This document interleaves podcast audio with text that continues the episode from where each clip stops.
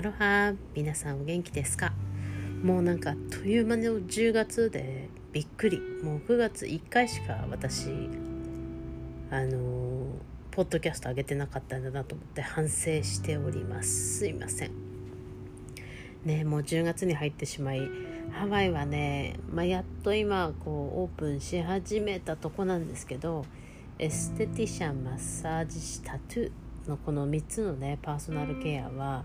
えー、今月末まではまだ仕事ができないという状況になってます。あのヘアサロンとかねネイルサロンは空いてるんですけどスパとかエステティシャンはちょっとねまだ開けれないっていう。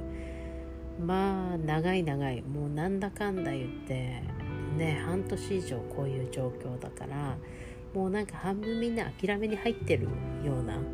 まあもちろんこうね経営が傾いてる方もやっぱりいっぱいいらっしゃるし私の友達もやっぱりねサロンを開けてたりする人もいるので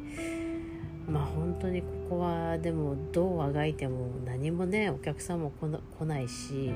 結局仕事すれば罰金みたいになっちゃうのでまあみんなねもう黙ってるしかないかなみたいな状況ですね。でなんかねこう新しいこといろいろ話したいなと思ったんですけど結構最近インスタでライブしてたりあのアーカイブに載せてます。インスタもね残ってます。あの簡単にベッドの中で寝ながらできるあの目のケアみたいな。あの、ね、目の周りにむくみなんかやっぱり朝起きるの気になるじゃないですか。なのでそういうのがまあ簡単に取れるよっていうマッサージも昨日インスタライブしたりとかあとエステティシャンのねプロの方なんかには学校ではあんまりこう教えてくれないよみたいなあの内容ちょっとまあ仕事の内容だったりサロン経営の方の悩みを最近ちょっとこう聞いてたりするのでまあそういうところのお悩みをこうちょっと YouTube のライブで話したりとかしてます。うん、今ねあの10月末までこんな状況なんであの私もね時間もったいないからうまくね時間使った方がいいと思ってるんで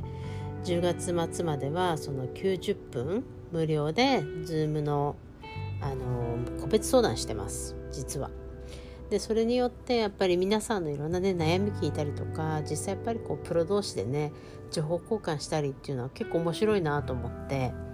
で今、まあ、その90分で悩みが解決しなかった方なんかは、まあ、半年コースとかいろいろあるんですけど、まあ、そちらに入って、まあ、一緒にサロン盛り上げましょうよみたいな感じで。あの私もね今年は、まあ、あの結構皆さんあの私のお客様もハワイ来るのキャンセルされたりとかやっぱりしてるみたいであのそれもあって、まあ、私が日本行ってもいいかなと思って、まあ、そういうのもちょっと考えながらね今あのオンラインオンライン化してます。あのやっぱりこれからもう3月いつぐらいからだったかな？6月ぐらいからもうロックダウンが始まったのだから4月か。4月ぐらいからはもう全部オンライン化にするように今動いてるんですけど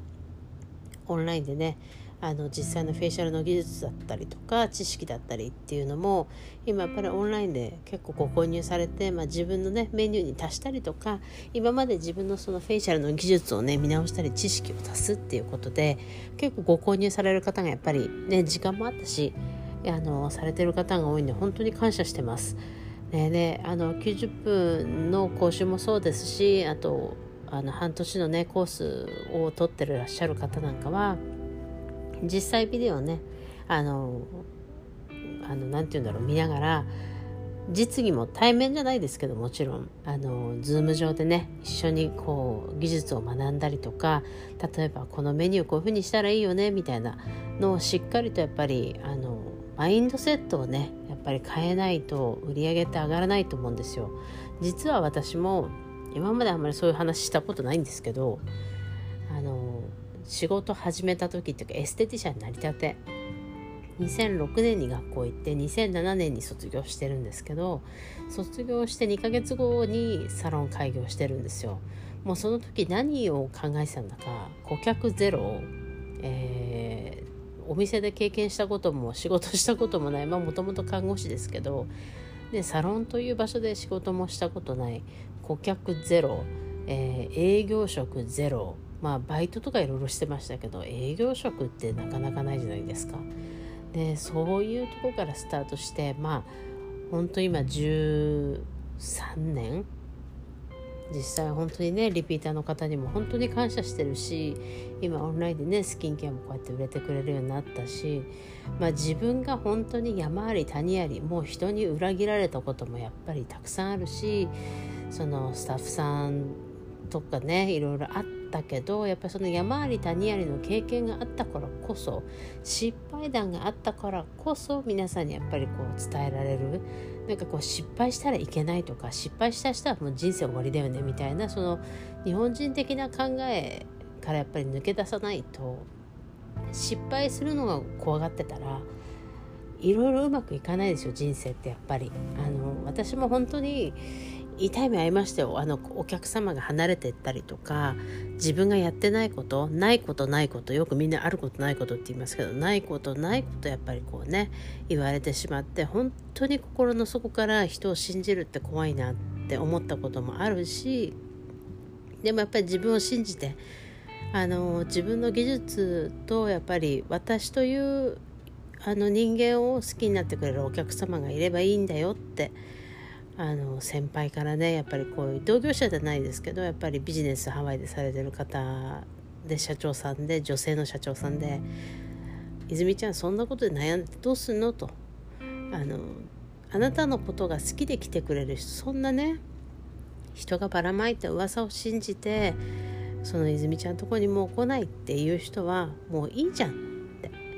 もうすごく悩みましたけどねやっぱりそこで。あの客様今まで来てくれてた人がやっぱそういう噂を信じて来なくなっちゃうっていうのもショックだったしでもそれはそれでいいんだよってそれで離れていくぐらいだったんだって思いなさいともうすごい社長だからやっぱりそれはそっかってもうそこでいろいろなんか自分がやってないことをやってないって一生懸命言っても言い訳にしか聞こえないからもうそういうのもぐっとぐっとこらえてもそこは辛いだろうけどこらえなさいと。そうだなと思って。まあそういうねビジネスしてなきゃそういう目に遭わなかっただろうし。ねやっぱりこう値段みとかいろいろあるからって言われてまあそりゃそうだなと思ってなんか途中でね結構すっきりしたっていうかまあもともとあの私仕事始める前って結構多分ネガティブな人間だったんですけどこうビジネス始めてやっぱりそんな調子じゃダメだなと思ってメディテーションをねスタートしたりとかやっぱりマインドをどういうふうに変えるかっていう勉強をすっごいしました。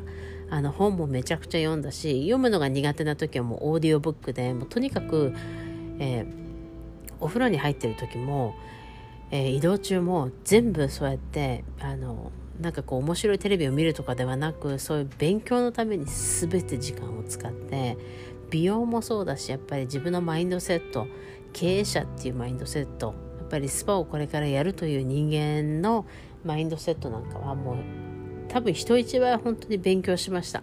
勉強したよっていちいち人には言わないですけど今やっとなんかこうあやってきてよかったなってあのこのコロナの不況の中でやっぱり2本の足で立っていけてる自分っていうのが今いるからすごい自信がついたなと思います。ね、皆さんやっぱりすごいつ辛い思いしたりとか悩んだりしてる人すごい多いんですよ実際。ほんと今回その90分の無料個別相談やって皆さんの悩みを聞いた時に本当になんか一緒に泣いちゃった人もいるしねやっぱり一人で悩んでるってやっぱすごい辛いなって私もやっぱり一人で悩んできたしそのその経営者のね悩みってお友達に言ったからってまあそんなの気にする必要ないよとかね頑張ってるじゃんみたいなこと言われてもいやそういうなんかことを聞きたかったんじゃないような気がするなって思う時があるわけですよ。やっぱり経営者同士だから同じレベルにいて同じ責任感を持ってあの毎日戦ってる人間同士だからやっぱり分かる同士だから分かるっていう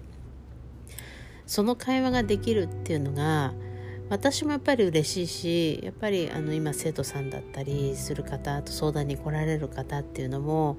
ああ聞いてもらってちょっとすっきりしたって言ってくれる人もいるからやっぱり同じレベルにいる人と話ができるって素晴らしいことだと思うんですよね。なんかこう噂話だったりゴシップで終わるんじゃなくやっぱりきちっとお互い苦労したところ今苦労してることもしかしたら私が助けれるかもしれない。私が分かんないこと向こうが知ってるかもしれないっていうこともあるから本当にね今回このコロナでいろんな人とのつながりとやっぱり人の断捨離もそうだし物の断捨離もすごいした、うん、なんかこういう大変な時にやっぱり人って出るなってすごく思うから皆さん本当ねあの私もアメリカ来てめちゃくちゃ人間変わったっていうかポジティブになったというか自分のやりたくないことはもうやらない。あの自分をしっかり持つ。もちろんねその中にはきちっとあの親しい中にも礼儀ありだだしあと、まあ、ある程度一線をね越えないようにっていうふうには自分でしてるしやっぱり日本人としての情だったりまあ、けじめだったりっていうのも分かってるつもりでやってますけどやっぱり日本人の方ってすごく我慢してね我慢して我慢して自分を押し殺してあの一生懸命やってあげるあの奉仕するっていう気持ちがあったりとかもう我慢我慢っていうあの精神、まあ、ある意味精神力強いなと思うんですよね。あのアメリカ来てからやっぱりそういう面では我慢するのやめようって思ったから言いたいことは言うしまあそういう人間が好きじゃない人とは別に友達じゃなくてもいいやとか思うもう結構軽い簡単な考え方になったっていうかすっごい楽になったんですよ正直。だからなんかこう、まあ、嫌いな人と一緒にいなくていいよねっていう。なんか皆さんも別に私みたいになるとかじゃなくあの自分にもっと自信を持ってほしいかなと思う。私も自信ゼロでしたからあの何て言うんだろう。全てにおいて自分なんで私だけいつもこうなんだろうとか思ってた時期もあるしでも今本当にビジネスをスタートしたおかげですっごい自信がついたしあの辛いこともガツンと落ちるけど上がるのもめっちゃ早い。っていうなんかすごい強靭な精神力を与えてもらえたかなってあの思うんで皆さんもやっぱり経営者に限らずエステティシャンの方もそうですけどもっとね頑張ってあの自分を出す自分のやりたいことを人生一回きりだしあの本当に自分がやりたいことを今やった方がいい気がする。うん、あの我慢して仕事することほどなんかヘルシーじゃない気がする精神的に。うん、なんか今日はちょっとこう愚痴っって見ちゃってますけど、うん、なんとなく最近こういろんな人のね悩みを聞き始めて本当にそう思う。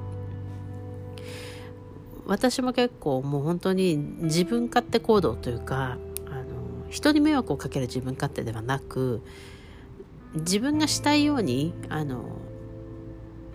した方が楽だなって人生生きていくうち上で。うん、なんか今までいろいろすごい我慢してきた自分がちょっとびっくり。あこう言ったら嫌われちゃうかな、まあ、お客様にはねそういう面できちっとあの一線を引いてきちっとお話しするっていうのはあるんですけどやっぱり友達とか気を許してる人をねあの知人お客様じゃない人たちってねあのそういう人たちにどれだけ気を使ってきたのかなって思う、うん、でももうそれもなんかもういいやと思ってね、なんかこのコロナ禍でいろいろ考えさせられることもあるしあの先週とかも本、えーとね、来週真ん中ぐらいに来るんですけど、えーと、毎週アマゾン日本のアマゾンからだいたい今5冊ぐらいずつ借りあの借りてないや 買ってるんですけど買ってあの読むようにしてます。でもちろんオーディオブックもあるし、えー、買えないやつは Kindle で、あのって携帯の中に置いてちょっとした時間でねあのこう見ながらあの読んでます。で本だと結構私早読みなのであのパーッと読んで大事なとこだけきちっと線引いたりとか写メ撮ったりとかあとちょっと時間になる時は書き込んだりとかしてますけど、まあ、そういうので名言だったりあこれは結構いいな絶対忘れちゃいけないなと思ってインプットしたいもの。で実際どっかでアウトプットしたいなと思うものに関してはきちっとやっぱり書き込んでるか写写メ撮ってることが多いかな。うん。で時間の時にパッパッパッと見たりとか、ね、なのでやっぱりこう知識って邪魔にならないし経験も邪魔にならないしえー、っとねなんか今日ね脳科学の先生の話を聞いてたんですよ。面白いなと思って日本には3%ぐらいしかいないいないじあの人たちがいてその性格の人がいて日本人はあの石橋を叩いてこう慎重に渡るでもその中に人口あの日本人の3%には石橋を叩いて壊れたとしてもジャンプして飛んじゃう人がいるんですよねって言われた時にあそれ私とか思ってあの私はどっちかっていうと思い立ったが吉日であの何でもやってみないと気が済まないんですよ。やってダメだったらそこから改善しようみたいなそういう性格結構怖がりなくせにそういうことは平気でするんです。うん、なんか好奇心もすごいあるしあの何でもやってみて首突っ込んでみて大失敗したことも何度かあります。本当にあのバカだなって自分で思うし人にもバカだねって言われるけどでもそれでもそこもすごい経験なんですよ。あこういうふうにしちゃいけないんだ。あこういう人と付き合っちゃいけないんだ。あのこういうことやらなくやらないとこういう問題になるんだっていうこともよく分かったしそれによってあこの人と付き合わないようにしようとか付き合長く付き合ってなくてよかったなと思うこともあったしもう本当にねすっごい勉強になりました。あのナースの時ってどっちかと守られてるのかなって今思うんですけどその人間関係で別に特に問題ないんですよあの個人プレー、まあ、団体プレーでもあるけども基本患者対私あと自分の担当してるお部屋対私あの一番チームワークしなきゃいけないやっぱり夜勤ですけど、まあ、そういう中で別に私もナースの時別に人が仕事どれだけ早いとか気にしたことないし自分の仕事だけきちっとこなせばあとドクターの信頼も得れ得たり主任さんとか不調さんにね迷惑かけないようにきちっと仕事する。あと患者さんのためにきちっと仕事すれば認めてもらえたっていうのがあったんで別にその誰かにおべっか使ってとかあの人の顔色見てっていうことは一切なかったので、まあ、本当にねビジネスをして人間関係すごく学んだしただやっぱり人を最初から疑うっていうことがやっぱりできないですね私の性格上。うん、やっぱりすごくお世話になった人にはお世話になったなと思うしあの優しく接してもらえればきちっと私もそれに恩返ししようって。最初からそういう疑いの目を向けてあとこの人がなんか取ってやろうみたいなそういうちょっとずる賢い考えとか持ったことないのでなんかそういう面ではすごく学びました。あのこういう人は信じちゃいけないんだなって。でも最初から信じないっていうとやっぱり交流の中で壁ができてたりとか、まあ、多少はね距離感を持って付き合うようにはしてますけどまあ騙されたら騙されたなんだなと騙される方じゃあ騙す方じゃなくてよかったなと自分でいつも最後納得するんですけど本当にね理不尽なこともたくさんあるし経営者になれば本当にあの人の目でねあのお友達からもやっぱりジェラスされたりとかあと、ね、ご近所さんからも多分いろいろ言われたりとかってねしてる人もやっぱりいたし今回相談乗ってて。でも自分のやってることはすごく自分が楽しくて毎日毎日仕事したい今日もあ何々さん来る楽しみだなとか思う仕事をしてるってことはすっごい幸せなことであって。誰にも恥じることじゃないし別にあの引け目を感じることでもないんであのやっぱりね知識と技術ときちっと備えてればあの誰にも負けることではないですからまずは自分がやってることにきちっと自信を持つ。あの誰に何を言われても自分が学んできて例えばお金を払ってね学校に行ってでもいいですしやったことに関しては自信をきちっと持ってください。でそれに対してやっぱりそこで終わるんじゃなく毎日のようにやっぱり知識と技術を向上していく。でいろんな情報を取り入れていく。やっぱり情報がね多すぎる今世の中なのであの情報が多すぎてお客様も迷うし自分も右往左往しちゃうところもあるだろうしなので情報が多すぎるからこそどれをきちっと信じてっていういつも why なぜっていうなんでこうこうななってるんだろうって私いつもそうなんですけど性格上すっごい調べ上げちゃうのであの例えばお客さんがこれって言った時にえなんでそうなんだろう？なんでどういうこういうこういうふうに言ってるんだろう？なんでこういう記事が出てるんだろう？っていつもなぜなぜなぜってあの掘り下げます。かなり掘り下げます。で自分が納得したらあそうなんだ。これは当たってるんだなと。だからあのソーシャルメディアとか例えばニュースとかで出てる内容を鵜呑みにしたことはないです基本。基本そこでなんか一回コロナの時もありましたよね。あのネットでこうすればああだとかこうだとか。ね、ああいうのもいっぱい送られてくるわけですよチェーンメールで。でもあれを一回も信じたことないです。それを全部調べ上げるんで。例えばあのきちっとやっぱりね学術的なことであの症例がないものに関して私も信じないので。そういう意味でもあの雑誌が雑誌でこうやって載ってたから信じちゃうじゃなく雑誌に載ってたら本当にそうなのか。例えばそれを全員がそうやって言ってるのかっていうのをきちっと調べ上げた上でお客様にきちっと提供する。インプットしたらやっぱりきちっと自分の中で噛み砕いて細かく噛み砕いてアウトプットするまでがインプットですからあのしっかりその辺をねやっぱりあの皆さんやった方がいい。あの中途半端な何何々だと思うとかあのなんとかって雑誌に書いてありました。オンラインでこうやって言ってましたよとかじゃなくそれをきちっとあの結構こういう疑問を聞くんで自分で相当調べたんですけどやっぱりどこどこ先生がこういうこと言ってて本当みたいですねあの記事っていうふうにするとやっぱり信頼がそこでまた一個生まれる。あの人めっちゃ調べてんだなって。でそういうちょっとしたことなんですけどあのきちんと自分の中に知識としてやっぱり毎日勉強してください。あのどういうものが今こう売れてるとか今お客さんのニーズってこうなんだなとかそういうのをやっぱりしっかりと頭に入れ込むってことがすごい大事かなって最近本当にねいろいろその Zoom の個別相談しててよく思う。あのやっとそういうことまあよく思うっていうかもともとそういう性格でやってたんですけどやっぱりそれができないで悩んでる人が多い。その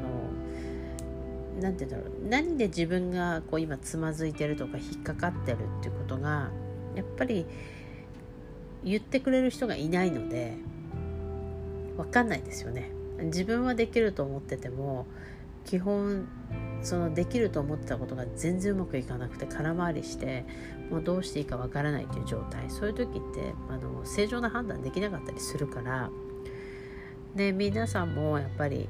こうそういう意味ではサロン経営してたりとか、まあ、今仕事に行き詰まってるとかそういうのも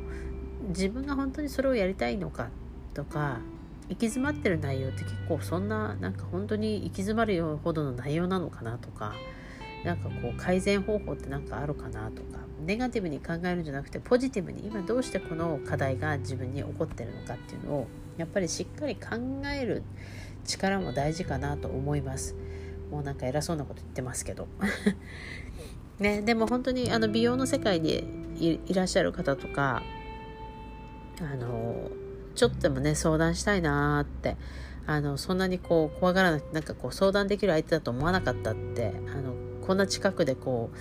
ういろいろ相談乗ってもらえて本当良かったですって言ってくれる方が多くて、まあ、こういう時ぐらいしか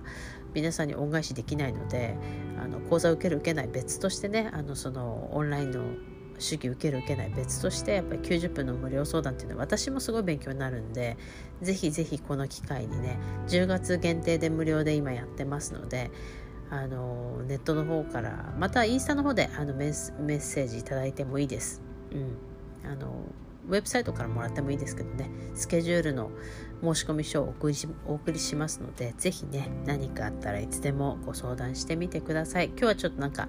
いろんなところにあっちこっち行っちゃいましたけど本当に皆さんこコロナに負けないで本当にあと年末ね数ヶ月この先で多分ここからどうやって自分が動くかによって2021年って多分相当決まると思います。だからみんな怖がらないで一生懸命頑張りましょう。もうやれることからやるしかないからね。でもし何か悩みがあれば私も一緒に考えますからいつでも連絡してください。はい。ではまたちょっと10月頑張ってねあげれるようにしますんであのもしこんな話もしてほしいっていうことがあればいつでもメッセージください。では失礼します。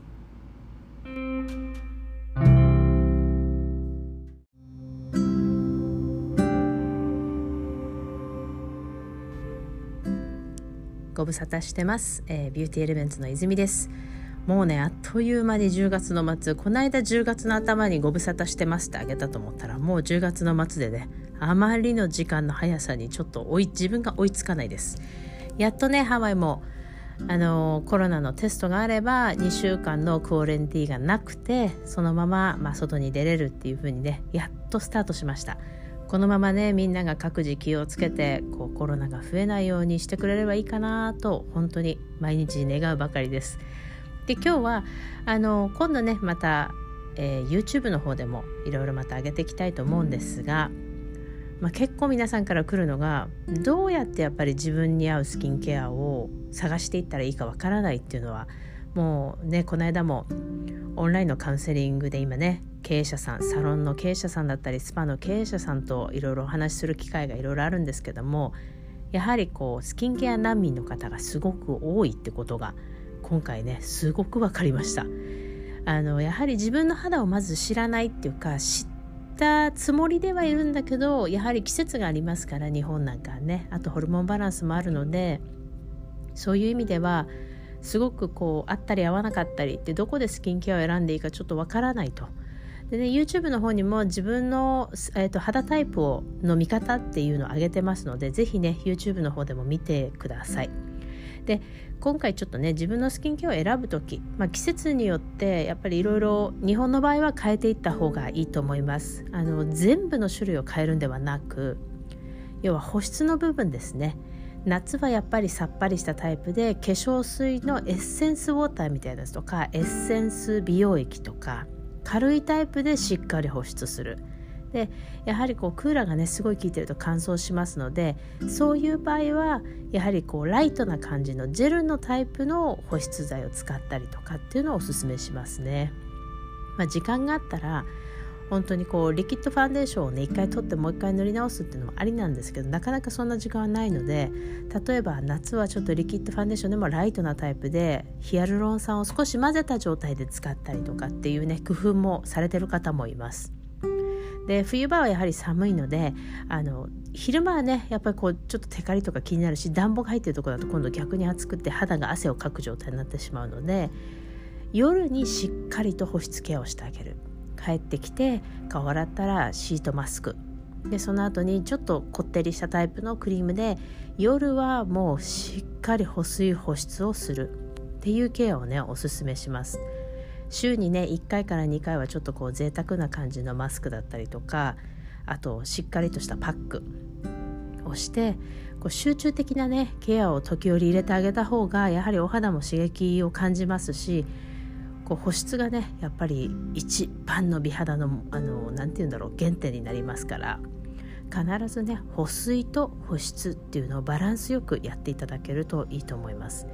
でこうずっとね同じスキンケアを私ももう何年だろう十何年自分のスキンケアしか使ってないですけど、まあ、他のもこうチェックするためにね自分の勉強のために使ったりはしますけど基本は浮気をしないで自分のだけを使ってます。でそれでも全然十分いいんですよ。あの自分に合ってれば別に10年20年同じの使っててもいいです。ただ時折ねその季節だったりお肌の状況だったり季節季節また生理前生理後っていうところでお肌がどうしても変わりやすいホルモンバランスで変わりやすいっていう方はその時々にきちっと足してあげたりあとはこうスペシャルケアですね。フェイシャルに行かれた時にしっかりとビタミン C を入れてもらうとかマシンでこう栄養を補給してもらうとかっていうケアをね時折入れてあげるとやっぱりお肌っていうのはあの答えてくれますからきちっとケアをしてあげる。でよくね言われるのが例えばじゃあ新しいスキンケアにしたいんだけどそろそろなんとなくこれ使ってるけどあんまり良さが分かんないな次のスキンケアちょっと探そうかなと思って変える時ってあるじゃないですか。でそのタイミングなんですけど皆さん結構間違ってしまうことが多くてそうすると全然効かないまままた次のスキンケアを選んでしまうんですよ。でできればこう女性でしたら生理が終わる頃ね、生理が終わりかけも最後の1日2日か、まあ、終わってからあのちょっとねこうスキンケアを変えるために他のものにするのはいいんですけど生理前ってなぜかわからないですけど女性の巣作りモードに入っちゃうのでいろんなものを変えたり急に大掃除したり引っ越しするのかいっていうぐらいこう大掃除してみたりする方いると思うんですよ。私もそうなんですけど。そういう時ってやっぱお肌もガサガサになるしなんとなくゴワゴワするしちょっとスキンケア合わないのかなと思って生理前に変えちゃう人がいるんですね。1週間2週間前とか生理中とか。それはねできるだけ避けてください。あの生理前から生理中ってお肌がこう生まれ変わってデッドスキン角質いらない角質が上がってくる時期です。ゴワゴワガサガサするのは普通なのでその時期っていうのはもう集中的に保水保湿をする時期です。でそれが終わる頃デッドスキンが取れ始めるので、えー、生理のね後の方はピーリングだったりちょっと強めのピーリングをしてもいいぐらいです。でその後にやっぱその頃からスキンケアを新しいのねサンプルをも買って試してみるとかあとはフルでねあの変えてみるのも絶対大丈夫です。ね、なのでできるだけこう生理前はちょっと敏感になってる時なのであまりスキンケアを変えるということはおすすめしないです。であとなんかね最近よく聞かれるのがコスパがいい安いドラッグストアのスキンケアでもいいのかそれとも高いスキンケアをやっぱり使った方がいいのかってそこは本当個人のお財布状況によって全然変わるんですけど安いからダメっていうのはもちろんあります安かろう悪かろうもあります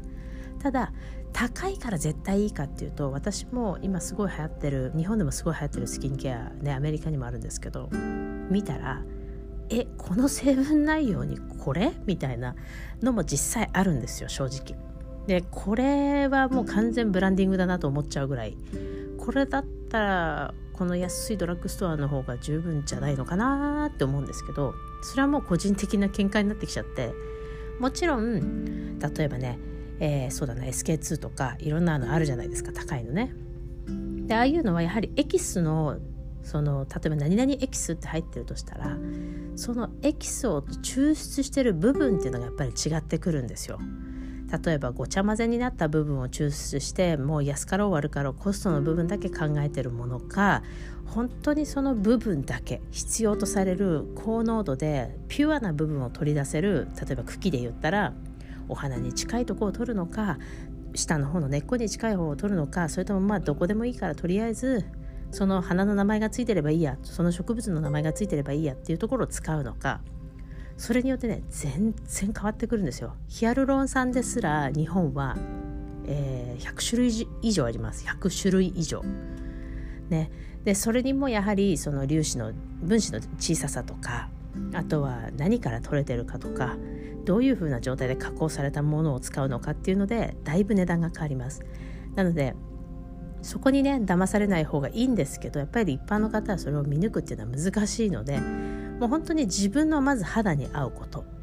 ね。それが一番大事です。ただまあ高いスキンケアっていうのはしっかりとその濃厚なねエキスだったり栄養素が入ってるので浸透の仕方とかやっぱりこう栄養を与える力っていうのはもちろん安いものを買うよりは絶対にあの効果があるものですけどじゃあ安いのがいけないのかって言ったらそれもまたちょっと違くって安くてもねすごい優秀なスキンケアもあるんでそればっかりはね何とも言えないんですよ。あのまあ、一番いいのはま中間ぐらいを選んでもらって例えば美容液だけすごくいいもの使うとかあのクレンジングとかは本当にね少しこうお手頃なものでもすごくいいものたくさんあるので、まあ、そういう選び方をね間違えないようにしてください。で今ねやっぱりオンラインのカウンセリングで一番多いのがやっぱり私のお肌のチェックをしてほしいと、まあ、もう十分ねあの Zoom でも FaceTime でもできることなのであと食生活とか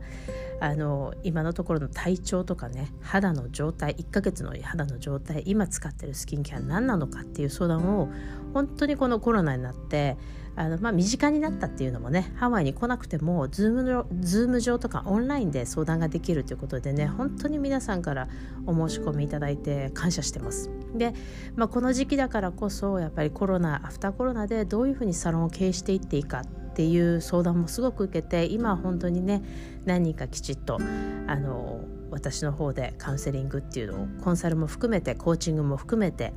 あの私にできる知識と技術のね向上だったりとか例えばこういう説明の仕方をすると分かりやすいですよっていう風にであとはマシンの導入もねこういうものを導入したらいいんじゃないですかねっていうスキンケアも含めてですけどもうゼロから見直してやはりこう少しずつねやっぱりステップアップしてレベルアップしていくっていう向上心のあるね経営者の経営者の方がね結構多くて本当になんかこの逆にコロナさんにちょっと感謝するところもあったりとかこのおかげでやっぱり皆さんと近づくこともできたしこういうオンラインでやってみようっていうね勇気もできたのであのもしねそういうので少しこうちょっと自分のサロンを今年年末までに少し盛り上げたいとかあと知識と技術今持ってるものも十分なんだけどなんとなく他の人には相談できないからっていう時にぜひあの相談してほしいなと思います。あのそんなにねこう敷居が高いと思う方が多いんですがぜひぜひあの本当に私を使って学べることがあるんだったらどんどん吸収してもらいたいなと思うので